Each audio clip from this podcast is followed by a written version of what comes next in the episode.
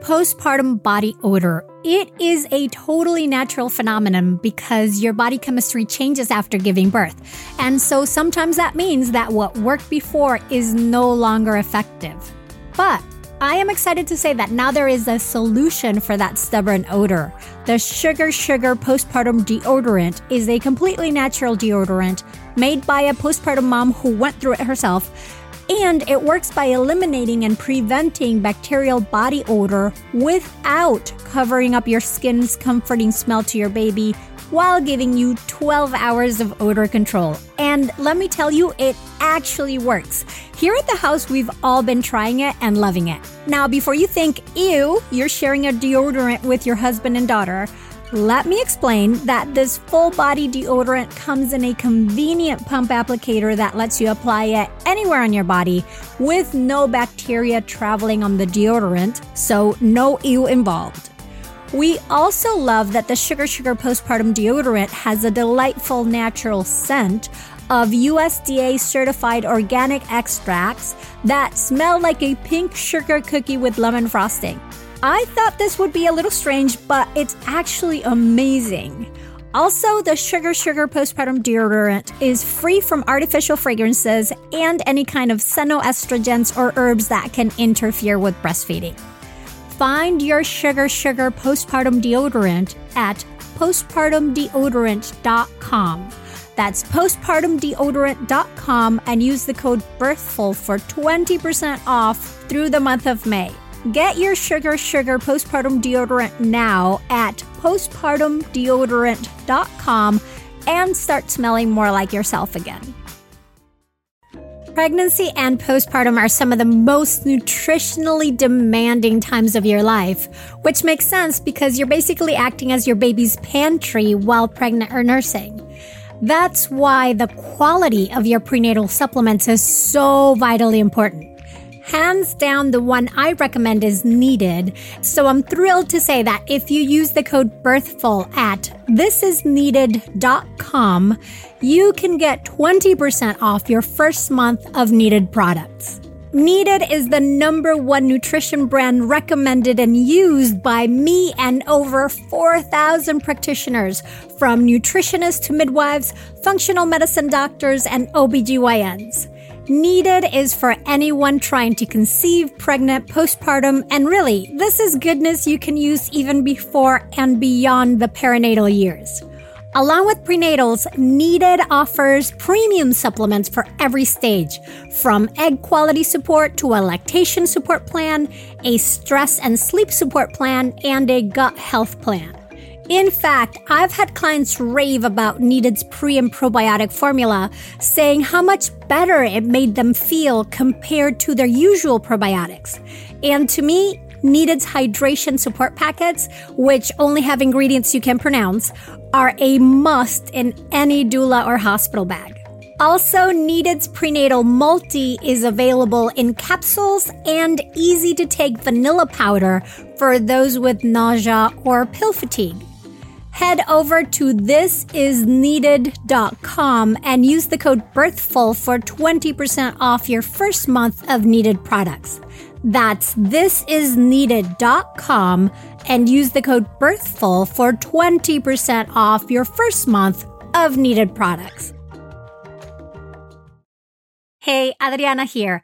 I wanted to let you know that starting this week, we'll be going back to our older format of one episode per week so that we can start easing into the summer and you can have more time catching up and going through our fabulous Birthful library. Happy listening. Hello, mighty parent or parent to be. Welcome to Birthful. I am Adriana Lozada, and we are right now in the midst of our Get a Head Start on Your Postpartum Logistics series. Now, in our usual loose structure where we alternate between a topical interview and a birth story, today would be a birth story day. But we've decided to do something different and bring you a companion episode, if you will, to the episode we did with Caitlin McGrayes on why you deserve professional postpartum support and how to afford it.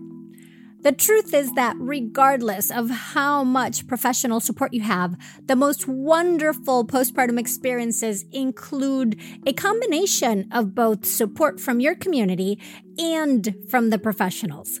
At the same time, we get that it can be really tricky to figure out how to set up truly nourishing, nourishing postpartum support from your friends and family when a lot of them don't quite know how to help, don't have time for it, or may even make things worse by surfacing complex family dynamics.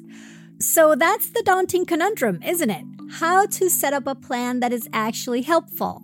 And so here's where this episode comes in. Michelle is the author of the book Seven Sisters for Seven Days A Mother's Manual for Community Based Postpartum Care.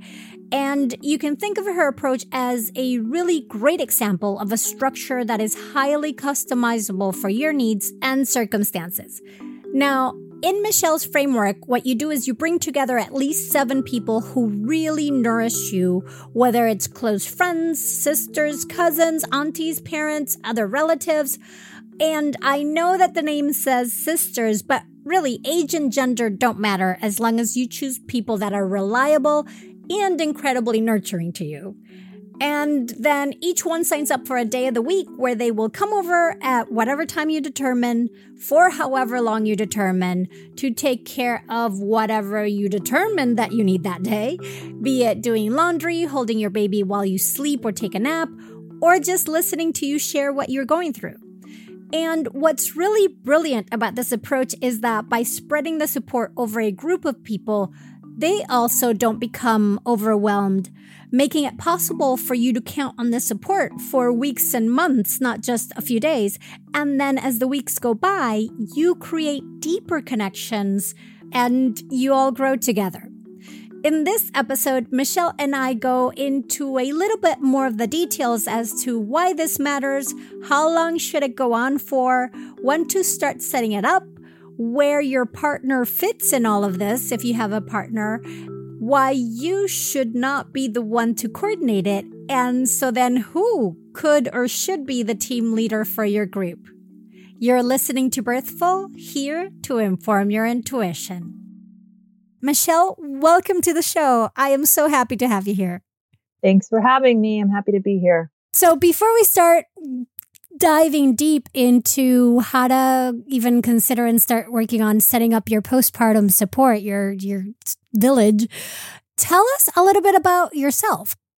Well, I'm obviously a mother of two boys, and I had my first son in 2010, and I had a really challenging postpartum for a lot of reasons. Uh, my husband worked really long hours, which is not uncommon, and I was alone a lot. I had undiagnosed thyroid issues that started cropping up pretty early. I had adrenal fatigue. I mean, I had this whole gamut. Who knows the chicken or the egg, what started what? But I had a lot of health stuff going on. I didn't have any other mom friends yet because I was the first one in our group that got pregnant, and I felt very isolated, alone, confused. And I'm kind, I'm of the mind of, um, you know, very self-directed woman. You just handle it and you get it done. And I was raised by a woman like that, so I just thought, well, this is how it is. You just do it, and you know it's hard, and you get bleeding nipples, and this, you know, I thought, well, that just must be how it is, and that was my mindset for quite a while. And then I hit a point, maybe a year and a half in, where I was exhausted. My hair was still falling out. Um, it was like lead boots, and I just didn't feel like myself. And I finally went and got a checkup and found all the thyroid issues and everything else. Mm-hmm. I had adrenal depletion at 31, and I'm going, what? You know, and they, so it, it went on this. I went on this journey of healing from all those health issues that got probably triggered from all the depletion of my postpartum because I was doing everything by myself, which isn't uncommon. And but I can handle this and I'll bounce back. And when I wasn't bouncing back, okay, something's wrong.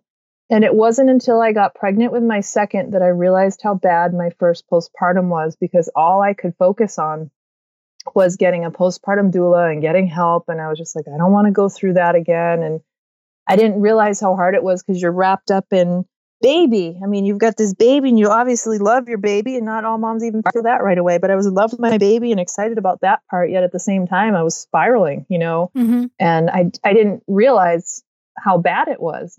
So I got pregnant with my second and I hired a doula and then she got pregnant. And I thought, I need to figure out a way to get this help because I'm not going through that again. I'm just simply not willing to do that to myself.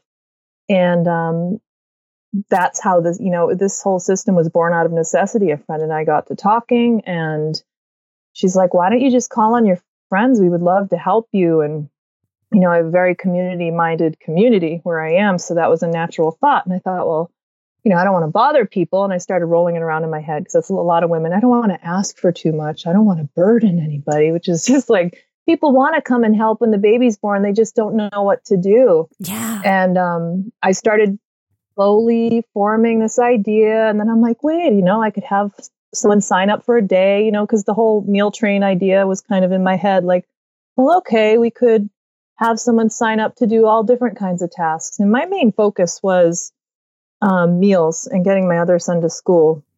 I wasn't so worried about laundry and all that other stuff. I thought we'll get to that, but it was like I need to nourish my body. And what was in my head was nourishing my thyroid and nourishing my adrenals. So I worked with my doctor and I created this whole herbal protocol with her, who's in, she's a naturopath, and then I created a whole meal plan based on what was going because I had gut issues too. I mean, I had a lot of stuff come up after my first that's how it all started. And it, it became just something that I birthed for myself. And then my midwife was so moved by it.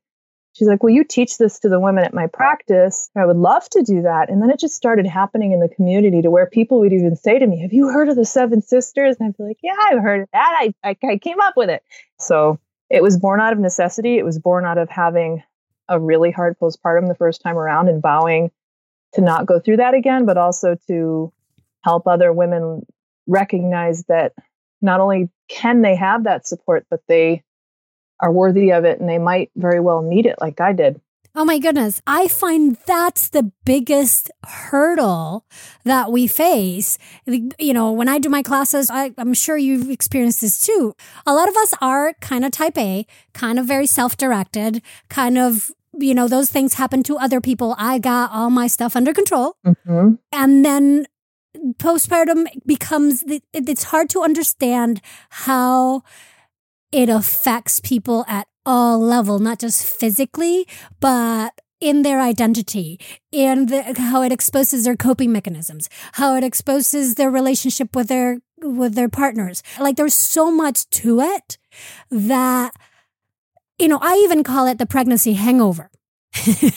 Because during pregnancy it's all about you and marvelous and and then when you get to postpartum it's all about the baby and your self-care goes out the window. Yeah. what i often hear is if i only knew ahead of time. Because once the baby arrives it's too late. It's true. It's tricky you know and i've had a lot of women contact me after the baby's born going i really wished i did this plan with you. And it's you know it is what it is. We learn through ex- we're experiential learners right? I've been working on it i wish i knew document but i know there's other ones out there. And I'm like i'd love those to be in midwifery centers and birth centers and for that to be part of the protocol of preparing a family. And i think there's more of that now.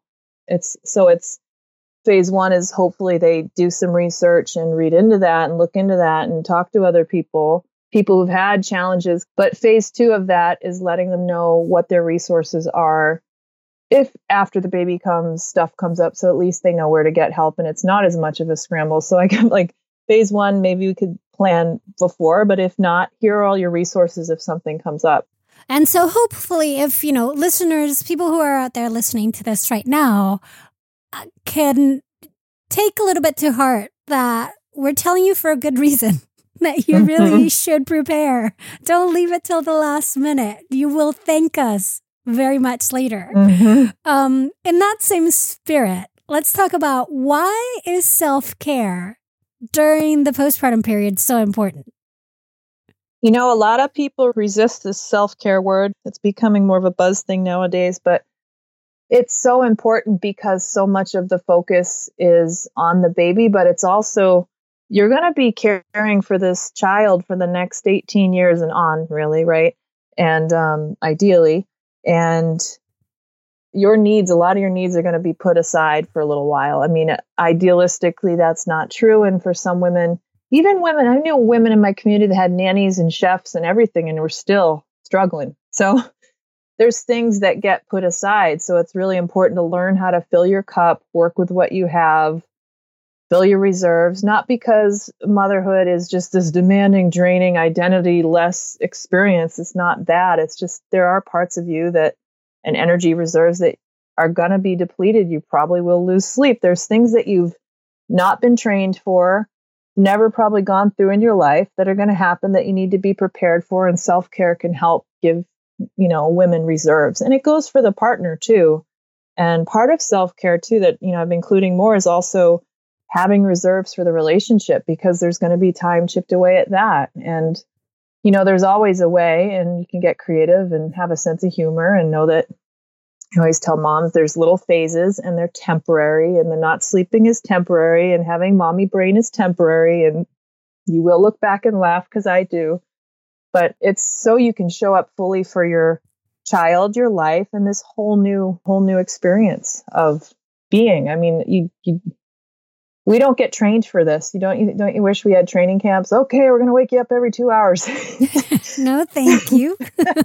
I'm kidding, but we don't get a book like the joke we don't get a handbook we don't we're not prepared for this and this is a pretty big job it's kind of funny to me that there's not more training involved beforehand you know so it's about filling up your reserves and knowing how to take really good care of yourself in the name of being able to show up for your family I, I think one of the biggest expectations that needs to be adjusted is the time, how long it takes to recover in the US specifically are, are 12 weeks of unpaid leave. That's just the fourth trimester. By the time that's done, you're barely getting your handle on things, on your new normal. Like the first thing to bust is this idea that, oh, in two weeks I'll be running around and doing all the things, when in fact it's going to take months. Yeah. Yeah. And, and to make it sustainable, you gotta be able to take care of yourself. Otherwise, you are going to find yourself extremely depleted and and then things really fall apart. And and we are in a society of burnout. I mean, burnout is I think one of the biggest issues I see in a lot of people I work with. They're already fried or the husband's fried and you know, people are fighting cuz they're fried and like we, eh, we've got to learn how to take better care of ourselves and not be in such a rush and to do do do do do and be so busy and you know for some women i find too that eh, and the partners just slowing down and having to be still because you're with the you know if you're staying at home with baby for weeks i know for me at first just sitting on the couch and nursing all the time and not being able to do stuff just made me bananas and then mm-hmm. I got used to it and I was like, this is really nice. And with my second postpartum, I was like, I'm going on vacation with baby. Everybody leave me alone. yes. I lounged, I had meals made and I know I knew it would be go time soon, you know. So I, t- I took it, you know, took it in and I've been much better now at taking care of myself since then and just resting when I need to rest because I know once I get back into the grind, it's full on. Oh my and goodness. You know, yeah. Yeah. Yeah. And as bad as shutting it down, shutting it down. Yeah. as bad as we are at self care, we are really good at taking vacations. That's true. So I do feel like if it, it can be reframed as a vacation, you don't clean on vacation. You don't, you know, you eat good. really well and sleep well and have other people cook your meals. Mm-hmm. Yeah. I like that. That's true. That's a really good, that's a great way to frame it. Diaper rash it can be a truly uncomfortable experience for a baby. And so I find that one of the biggest conundrums when diapering is figuring out what diaper cream to use. So many options are thick and goopy, making them hard to apply and hard to wipe off. But I can personally say that this is not the case for Dr. Mom Butt Balm. Dr. Mom Butt Balm is a pediatrician approved skin protectant that is free from dyes, preservatives, and zinc oxide, designed as a breathable formula to help maintain an optimal skin barrier while allowing the healing to occur. This butt balm was developed by a mom who is also a doctor, hence the name Dr. Mom Butt Balm, when she couldn't find any traditional products that worked for her baby's persistent diaper rash and she wasn't about to settle. So she created Dr. Mom Butt Balm to go on smooth and be easy to remove while also being gentle on your baby's delicate skin. With Dr. Mom Butt Balm, you can say goodbye to excessive wiping to clean your little one's already chafed skin. Dr. Mom Butt Balm is so soft and goes on so smooth that you'll only need a small amount instead of having to layer on a thick goop. Plus, it has a lovely minty scent. Learn more about Dr. Mom Butt Balm at drmombuttbalm.com. That's drmombuttbalm.com or look for it at amazon.com. With Mother's Day coming up fast, are you looking to get your mom, grandma, or mother figure a gift that they'll actually love? You know, something that is treasured instead of dying out or collecting dust? If so, you need to know about mylifeinabook.com, which is a service that helps turn their life stories into a beautiful book that can be passed down. How amazing is that? And the process couldn't be easier. Basically, if they can use email, they can create their book. Every week, My Life in a Book will send them an email with a prompt question to get them started. And if they don't like the question, they can easily edit it or change it. We gave a My Life in a Book to a family member that always wants to document all family get togethers through images. And let me tell you, the process of sending the gift was super simple, even letting us choose the date we wanted the gift to be sent. I'm so looking forward to discovering stories about her youth, her adventures, and the challenges she has overcome. And since My Life in a Book lets you add an image with each answer, she can now share the story that goes along with her many photos. Another great thing is that the answers can be edited at any time before the book is printed, in case she wants to add anything else. Check out mylifeinabook.com and use the code BIRTHFUL at checkout for 10% off. Create an unforgettable gift for your mom this Mother's Day. That's mylifeinabook.com and use the code BIRTHFUL for 10% off today. So, how long should this vacation be? Like when you're setting up support for yourself, for how long do you need to plan? You know, I tell women ideally six weeks, but for a lot of people, they can't even wrap their mind around that. Like, that's too long. And it's like, actually, you know, you just barely stop bleeding at six weeks. Well, it depends, but mm-hmm. ideally, six weeks, I'd say no less than four, but it really depends on their lifestyle and, and what they're willing to allow to happen. Because a lot of people have trouble receiving. Um, I did, you know, the first 40 days, I did six weeks, which is what, 42 days. And I actually personally didn't really go out socially besides I went for long walks in our neighborhood. We're backed up to Forest Service land. So I just go out and wear my baby. But I didn't really go out out for eight. And that sounds crazy. Like I'd go to the store without the baby, but baby and I didn't go out beyond our nature hikes for eight weeks. We were just nature and home. And for me, that really worked. And some people's like, that's a long time. And I'm like, in the grand scheme of your child's life uh, and yours, really not a long time at all. But people adapt it to what they're comfortable with. Everybody's got got their normal and what they feel they need, but ideally six weeks, but at least four is what I, you know, generally recommend to people.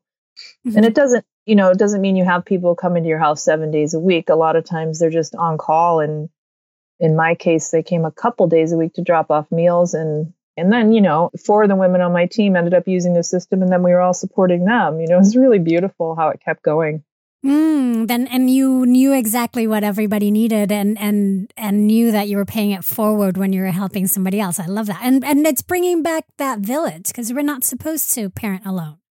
No, absolutely not. That's crazy. Yeah.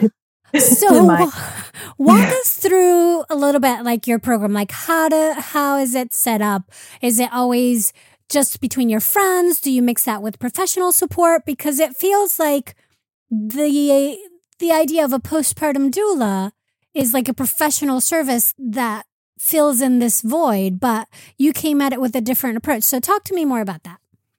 Well, you know, a lot of women, the things I hear is either they can't afford a doula or they there's not a lot in my area, for example. I don't even know if there's any in my town. There's some like two hours in Phoenix. We're in, you know, Verde Valley, which is northern Arizona. Or they don't want a stranger staying at the house is another one. So then the, they look for a more community based approach. And meal train's been a big thing that I see a lot of women doing. But the way that my system works is it was designed for family and friends. That's what it was designed for. You can send a letter out to family and friends for your baby shower and say, you know, what I did was instead of asking for gifts, I'm asking for people to, well, in, you can do whatever you want, right? But if you wanted to donate the gift of time, here's what we're looking for, and this is why, and here's the things we're looking for help with. And um, that's one way that women do it, or they have a doula, postpartum doula, actually actually coordinate the team for them. So they might have a doula. I've seen this done quite a few times, who also runs their team. So they the doula might not be going in there as often, or she might be doing her stuff, and then the team's coming in and doing other things. Then you know the grander vision was that these teams are not just for the postpartum, but surgery, hospice, a death in the family. We've used them for all of those things as well in, in my community. So you call on your family and friends and you the basic over you know overview of it is you call on your family and friends and you tell them exactly what you're needing help with and then people sign up for a day they could be on call from 11 to 12 on mondays and that's their day and then you have backup members and it can be as detailed as the family wants you know and we had talked about earlier you know everything from having a backup plan to having backup members like i said and having a team leader. I mean, it, it can get as detailed as the family wants. And ideally, the way I suggest people set it up is have a team leader so that person can oversee everything so the family doesn't have to think about it.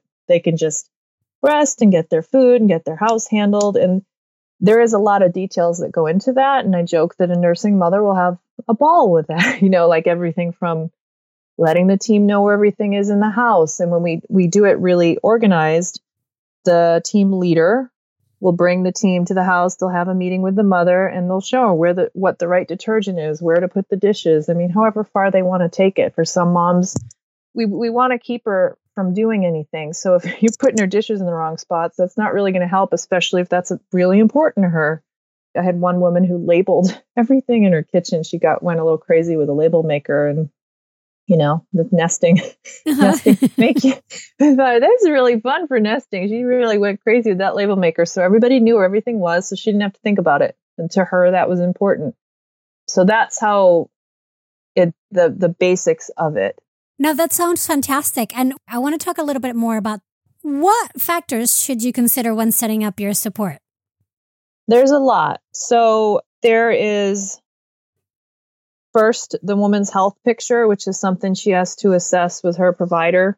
But knowing your health picture is really helpful for building what I call the postpartum protocol, which would, in my case, was the herbs and the meals. And it's again how far people want to take it. So looking at what the health picture is so she can support her body in that way and what the ideal foods would be if she has a predisposition to low thyroid or adrenals like I did or anything like that, you want to nourish that because pregnancy and birth is a big event for the body. So understanding her health picture is super helpful in implementing that into her protocol. So the building of the protocol is the health picture and then you look at what the priorities are, the things that she feels she needs the most. I tell women rest, nourishment, and hydration.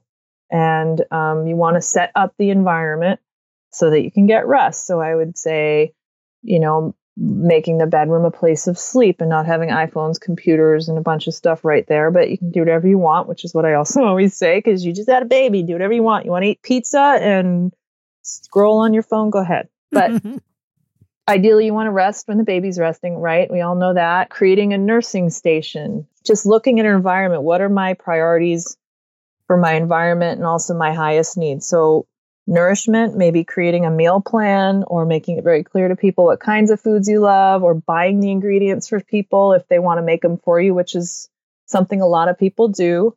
Setting up a good sleep environment, even getting a good night light so you can see when you have to breastfeed in the middle of the night can be huge. Really, you know, you don't want to get up, turn on the light. I'm looking for, I look for all these ways. How can we keep mommy in bed? Get a thermos, get a tea press, just ways to keep her in bed uh, making sure she's adequately hydrated. Get her a big thermos just so there's lots of fluids always there. And then identifying what her what tools she might want for that protocol. Like I said, the tea press or a boppy or a nursing nightgown or things that'll make it easier, nursing bras, all these little things that can really make a huge difference um, when you get this little baby. Trying out baby carriers ahead of time, wearing them, going to a baby wearing group. So there's that piece. And then identifying what her partner needs to feel supported. And, you know, people have different ideas around what they're willing to receive, not because it's wrong or right, but they may not want people coming into the home, or they may feel insecure about people seeing their home or seeing them at a time like that. So that's another piece is identifying what their realm of comfort is and setting up the plan to support that. If we put, you know, we've had families where it's a cooler outside their door and we send a text to them when food's coming so it's not sitting outside too long. Having a dry erase board on the front door or a little door hanger, whatever you need to do so identifying all those pieces, obviously identifying your team members, having someone ideally being the point person, which is the, kind of like the gatekeeper that oversees the whole process. And, you know, there's things that the family aren't going to know about that are going to come up. So also having, in most cases at least, a list of care providers, like I said earlier, lactation consultants, whatever, you know, if they do acupressure or chiropractic or just knowing where all their supports are. Interviewing pediatricians ahead of time could be huge for a lot of people. So, identifying what their priorities are, also having a backup plan is important. It's something people don't want to look at, but identifying what that might look like. And an example of a backup plan is when we had a woman transfer. People went to the house, got the room ready, cleaned it up, cleaned up her bedroom, make it, made it super cozy, and put food in the freezer. Just little things like that, just thinking ahead. And I can imagine this sounds really overwhelming to a pregnant woman. I mean, they're probably already doing other classes and, and, thinking about the birth. I know for my first pregnancy, it was all about the birth. And with my second, I like barely thought about my birth room.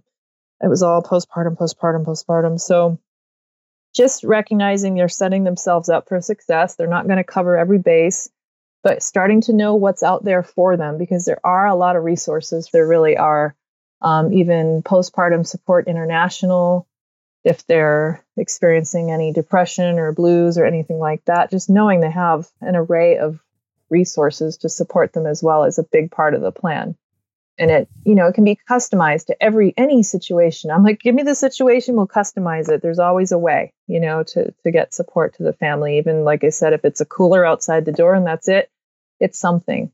The clearer their mother is about what her needs are the better people can support. And mm-hmm. and the partner. And you know there is emotional work that comes up depending on you know as a doula i'm sure you've seen this you know around it's it's one of the biggest pieces in the women i work with is looking at what blocks they have around receiving help or feeling judged or you know all these different things that come up there's more women than i thought that i've met that are very insecure about people friends being in their home at such a vulnerable time. So that's that's there's some work there too. So there's a lot of stuff that comes with it, but it's so worth it. And you know, like I said, my first postpartum, it wasn't terrible, but it sure was hard. It didn't have to be that hard. And my second was like a vacation. I mean, it mm-hmm. wasn't a breeze, but it wasn't anything like the first because I prepared. And you know, you were saying people plan for their, their vacations. So I'm like, I watch these people go on TripAdvisor and like re, you know research every restaurant they're going to go to and da da da da da. And it's like, why can't you do that while you're plan that way for a baby? Invest in you know getting a little help. Yeah. No, and yeah. I think it's something that's slowly changing because, for example, with the birth, like we, I always tell people, you prepare so much to have a birth, but have you prepared to have a baby? And mm at this point in time, everybody, it's very common to have people sort of assume that one of the things they will do is take childbirth education classes. Mm-hmm. We have not gotten to the point where everybody's like, yeah, I need to take a postpartum preparation class.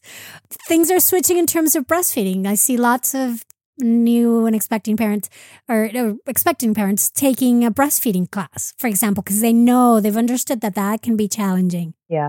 And you made a great point about partners of bringing them in because this is just as much their kid, right? And so bringing them in so that they feel part of the team and supported and that their needs are covered. Because what I find often, if you have an army of people that descends in the house to help, mm-hmm.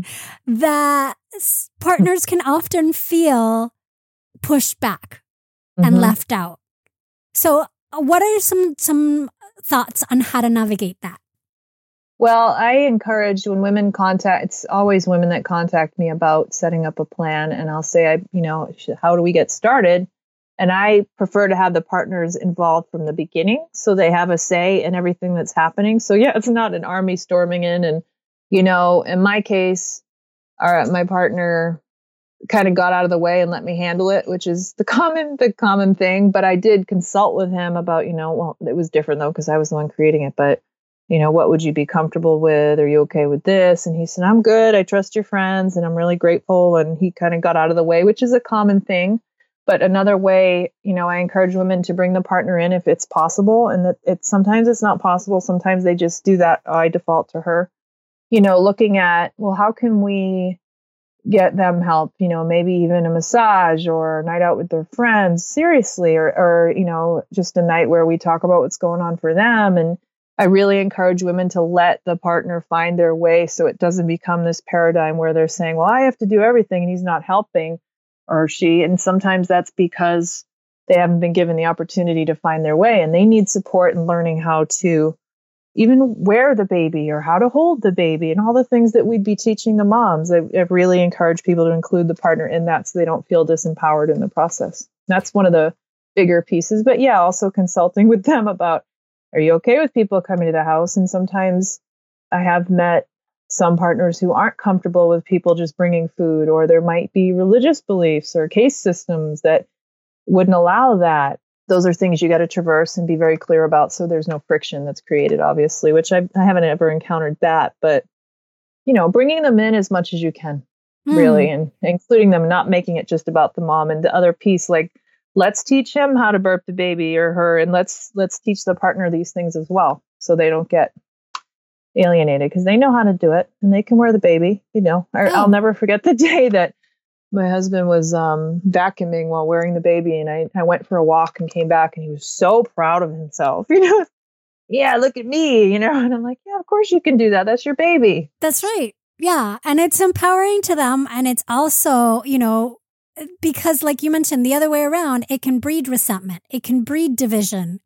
Yeah. and at the end of the day when everybody leaves these are the two people that are left in the house fending for baby you got it right so yeah. th- i think fostering a an, a mentality where parents come in and check in with each other and know that it's hard for both of them and that they instead of divide and conquering because that dividing and conquering can be really helpful but in the mentality always having a mentality behind it of being a team and how yeah. do we work together can make a huge difference that's like another one of those ideas of reframing expectations of this is going to suck probably because we're going to be sleep deprived and we don't know what we're doing and we got all these people trying to help but you and i have to like keep it together here yeah yeah, it's huge. And you know, I, I'm I'm walking proof of it with my first.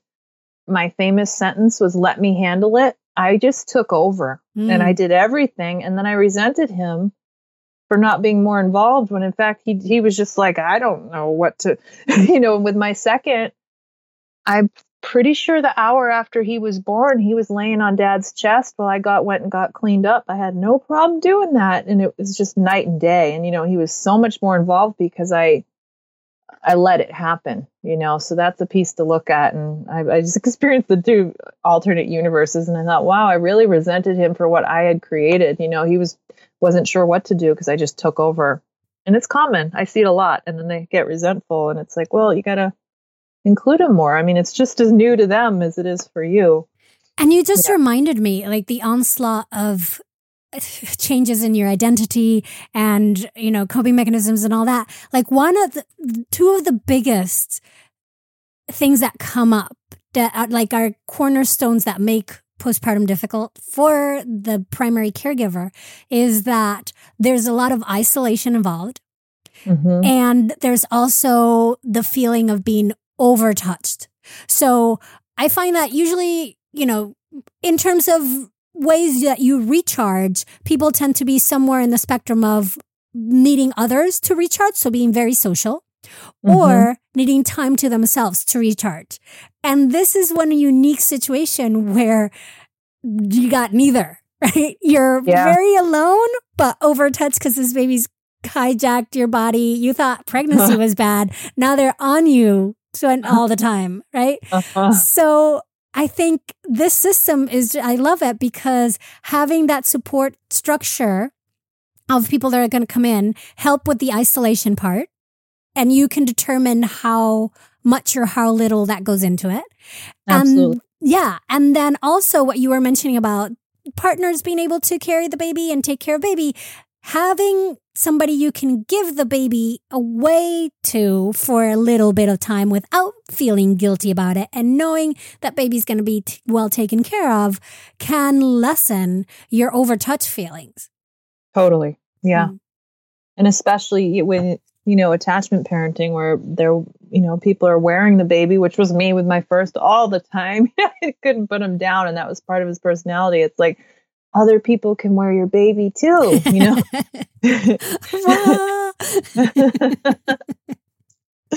like your partner. exactly. and they will sleep. On them. And well, go figure. Yeah. I know. Yeah, yeah, that letting go can be hard, but it mm-hmm. grows as the days go by and you get more used to it and Absolutely. become more overtouched. Just take this, yeah. baby. oh boy. Oh, very good. Um, speaking of that, do you also, when you're creating the plan, do you have kind of like an exit strategy for when that support winds down? Well, you know, when it's family and friends, ideally people are keeping an eye on mama and family and just kind of checking in. And that's what I recommend to people is keep checking in. It's kind of like, you know, the same thing when someone's lost a family member and you've got the funeral and the wake and the gatherings and then everybody disappears. So you want to keep, you know, your finger on the pulse of what's going on. And if it's friends and family, ideally that's happening already. But the main thing is just continuing to check in and, and maintaining connection with the family and making sure she's doing all right and taking a good look into her eyes and seeing how she's doing. And I, I really encourage that of um, friends and family because I'll have people say, you know, I don't sister's having a baby. I, you know, she won't let me do anything. And how can I support her? Then just call her and talk to her. Listen, you know, give her, let her know you're there if, if needed, you know, and, um, that can be huge. Just knowing you can call someone. I mean, I have one friend I called on a hard day during my postpartum and just talking to her. I mean, she was in medical school. I knew how busy she was, but she's like, if you if you ever just hit a point, and I was at that point, I needed to talk, and I talked to her, and I felt so much better, and just knowing she was there was huge for me. So just letting the family know you're there and and you know keeping an eye on them rather than just some people will um, step away from a new family. I, you know, a lot of I, I had a lot of friends just kind of disappear when I had my first kid. So you know, keeping an eye, keeping connected, and looking out for them, just like you would even if it's not family, your own family member, just keeping an eye on them because it's the isolation I think is one of the hardest parts. Or or you know, isolation comes from a lot of different things. And I don't mean to go too off topic, but a lot of women don't feel comfortable going to a cafe with a baby for a lot of different reasons, or even the grocery store is overwhelming and they, they can start to feel isolated from things they used to be able to do. So you want to help them feel still part of the community and essential and connected. Yeah. And oh, yeah. yeah. And that affects your confidence. It affects everything. Yeah. Yeah. It's huge. Oh, I love this. This is so good. Thank you so much, Michelle, for doing this and for yeah. for all the things that you do. Absolutely. Thanks for having me. My pleasure.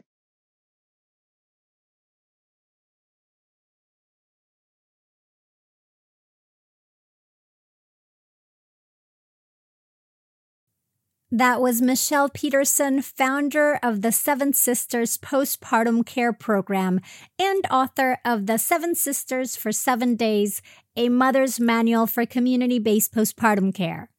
You can learn more at sevensistersprogram.com. And you can connect with us at Birthful Podcast on Instagram. In fact, if you're not driving, we would love it if you would take a screenshot of this episode right now and post it to Instagram to your stories, sharing your biggest takeaway from the episode, or even telling us how you're planning to set up your village of support. Make sure to tag at Birthful Podcast so we can see it and amplify it. You can find the in depth show notes and transcript of this episode at birthful.com, where you can also learn about my birth and postpartum preparation classes and download your free postpartum preparation plan. Also, if you find this podcast to be an invaluable resource for you, then the best way to support us is by taking any one of my classes, doing one of my doula workshops, or trying out some of the amazingly wonderful products made by our sponsors. This is what allows us to continue doing this podcast. Birthful is created and produced by me, Adriana Lozada, with production assistance from Asia Plati. Thank you so very much for listening to and sharing Birthful. Be sure to follow us on GoodPod, Spotify, Apple Podcasts, Amazon Music, and just everywhere you listen. And then come back for more ways to inform your intuition. Hey, Mighty One. Did you know that if you started listening to one birthful episode per day at the start of your pregnancy, your baby would be about three months old before you got through all of them? That is so much birthful.